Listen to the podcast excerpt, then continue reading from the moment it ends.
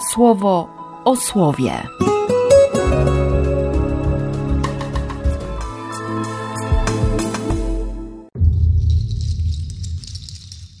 Dwudziesty siódmy stycznia, środa.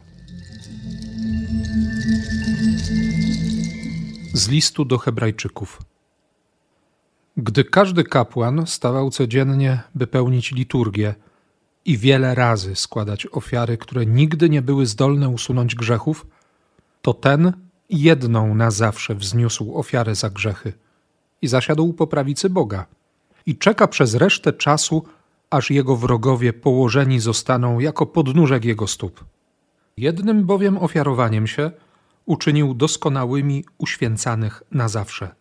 Poświadcza to nam również Duch Święty, który później powiedział: Oto przymierze, które im ustanowię po owych dniach, mówi Pan. Umieszczę prawa moje w ich sercach i na ich myślach je wypiszę. Już więcej nie będę pamiętał im grzechów ani nieprawości. A gdzie ich odpuszczenie, tam już nie ma ofiary za grzech.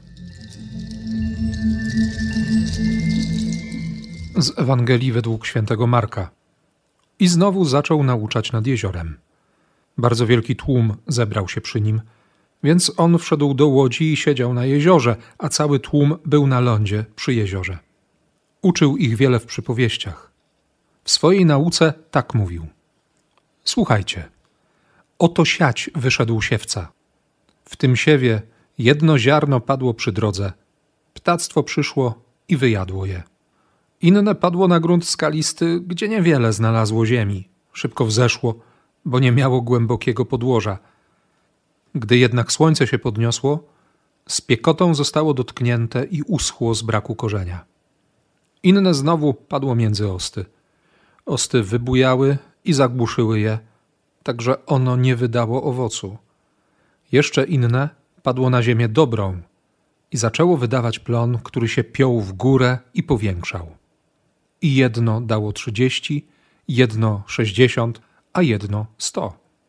I dodał: Kto ma uszy do słuchania, niech słucha. Gdy został sam, otaczający go pytali go razem z dwunastoma o sens tej przypowieści. Odpowiedział im: Wam przekazana jest tajemnica Królestwa Bożego. Dla tamtych natomiast, którzy są na zewnątrz, wszystko jest w przypowieściach, aby patrząc, patrzeli, a nie zobaczyli, by słuchając, słuchali, a nie pojęli, aby przypadkiem się nie nawrócić i by im nie zostało odpuszczone. Powiedział im także: Nie rozumiecie tej przypowieści? To jak wszystkie inne przypowieści pojmiecie? Siewca sieje słowo. Jedni są tymi przy drodze. Gdy siane jest słowo, a oni usłyszą, zaraz szybko przychodzi szatan i zabiera to zasiane w nich słowo. Ci znowu są tymi przyjmującymi siew na gruncie skalistym. Oni, gdy usłyszą słowo, od razu z radością przyjmują je, nie mają jednak korzenia w sobie, bo są niestali. Kiedy potem przychodzi ucisk i prześladowanie z powodu tego słowa, szybko się załamują. Inni są tymi przyjmującymi siew między osty. Ci usłyszeli słowo, ale troski związane ze światem Łudzenie bogactwa i pragnienia innych rzeczy pospołu zagłuszają słowo i siew w nich zostaje bez plonu. A przyjmującymi siew na ziemię dobrą są ci, którzy słyszą słowo, uznają je i wydają owoc. Jedno trzydzieści, jedno sześćdziesiąt, a jedno sto. Podziwiam tego autora listu do Hebrajczyków, że ma taką cierpliwość, i z taką pieczołowitością wyjaśnia, jak nie przymierzając krowie na rowie, ofiary Chrystusa. Próbuje przekonać swoich współbraci, którzy mają obietnice, którzy znają prawo, którzy je na pewno przestrzegają, że Chrystus raz na zawsze wykonał to, co było Bożym planem. I znów odwołanie do 31 rozdziału proroctwa Jeremiasza. Będzie takie przymierze, umieszczę prawo moje w ich sercach i na ich myślach je wypiszę. I już więcej nie będę pamiętał im grzechów. Pierwszym skojarzeniem, które pojawiło mi się w głowie już wczoraj późnym wieczorem, był obraz z kaplicy seminaryjnej w Poznaniu. Pięć lat patrzyłem na krzyż nad prezbiterium i na ten napis na belce podtrzymującej krzyż. Sacerdos et hostia. Kapłan i ofiara. I kolejna myśl pobiegła do proroctwa Izajasza. Oto wyryłem cię na obu dłoniach. Mam wypisane Twoje imię. Chyba jedną z najpiękniejszych obietnic Bożych jest właśnie to, że On sobie wziął moje czy Twoje imię, Twoje i moje życie jako przykazanie. Tak jak Jego prawo i Jego słowo ma być wyryte w moim sercu i wbite w głowę, żeby nie było większych problemów albo nieścisłości na tej najdłuższej drodze między umysłem a sercem, tak On jako widoczny ślad na swoich rękach pozwolił na to, by nasze imiona zostały wyryte właśnie tam. Żebym to ja nie zapomniał, że tak jest. On nie zapomni. Jedna ofiara. Dzień w dzień, w każdej sekundzie uobecniana na ołtarzu. Nie robimy nic nowego. Tu się przydaje żydowskie podejście do słowa, do rzeczywistości. Przypominam sobie, to znaczy wchodzę w to miejsce, wchodzę w tę rzeczywistość. Jestem w tym punkcie historii, o którym mówię. Przecież na tym polega Hagada w Paschę. Nie? To my byliśmy niewolnikami w Egipcie, to nas Bóg wyprowadził. To my oglądaliśmy Jego dzieła nad Morzem Sitowia, Jego troskliwość, Jego łaskę. To my byliśmy świadkami Jego cudów. Nie ma znaczenia, że minęło od tego wydarzenia 3250 lat. To się rozgrywało na naszych oczach. I na tym polega Eucharystia.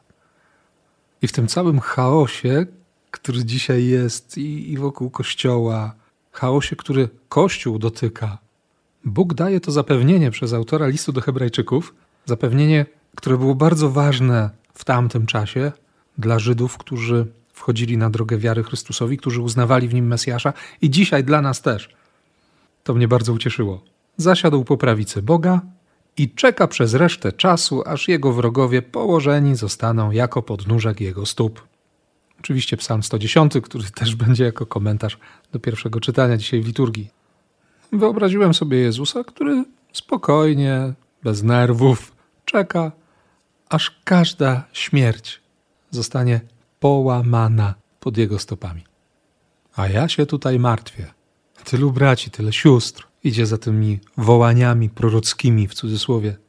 Koniec kościoła, z tego to już się kościół nie podźwignie, Bóg już sobie nie radzi, diabeł siadł na tronie Watykanu i. Nie. Jezus zasiadł po prawicy Boga i spokojnie sobie czeka przez resztę czasu. A my mamy czas. My mamy czas, żeby wierzyć, żeby słuchać, żeby się nawracać. Tym bardziej, kiedy Jezus dzisiaj w Ewangelii to powtarza. Doskonale znana przypowieść o siewcy. O rozrzutności Boga. Bez względu na to, co ja zrobię z tym słowem. On daje słowo. On rozdaje słowo i daje słowo, że będzie wierny, nie? że to przykazanie z listu do Hebrajczyków go obowiązuje. On jest odpowiedzialny za słowo, które dał.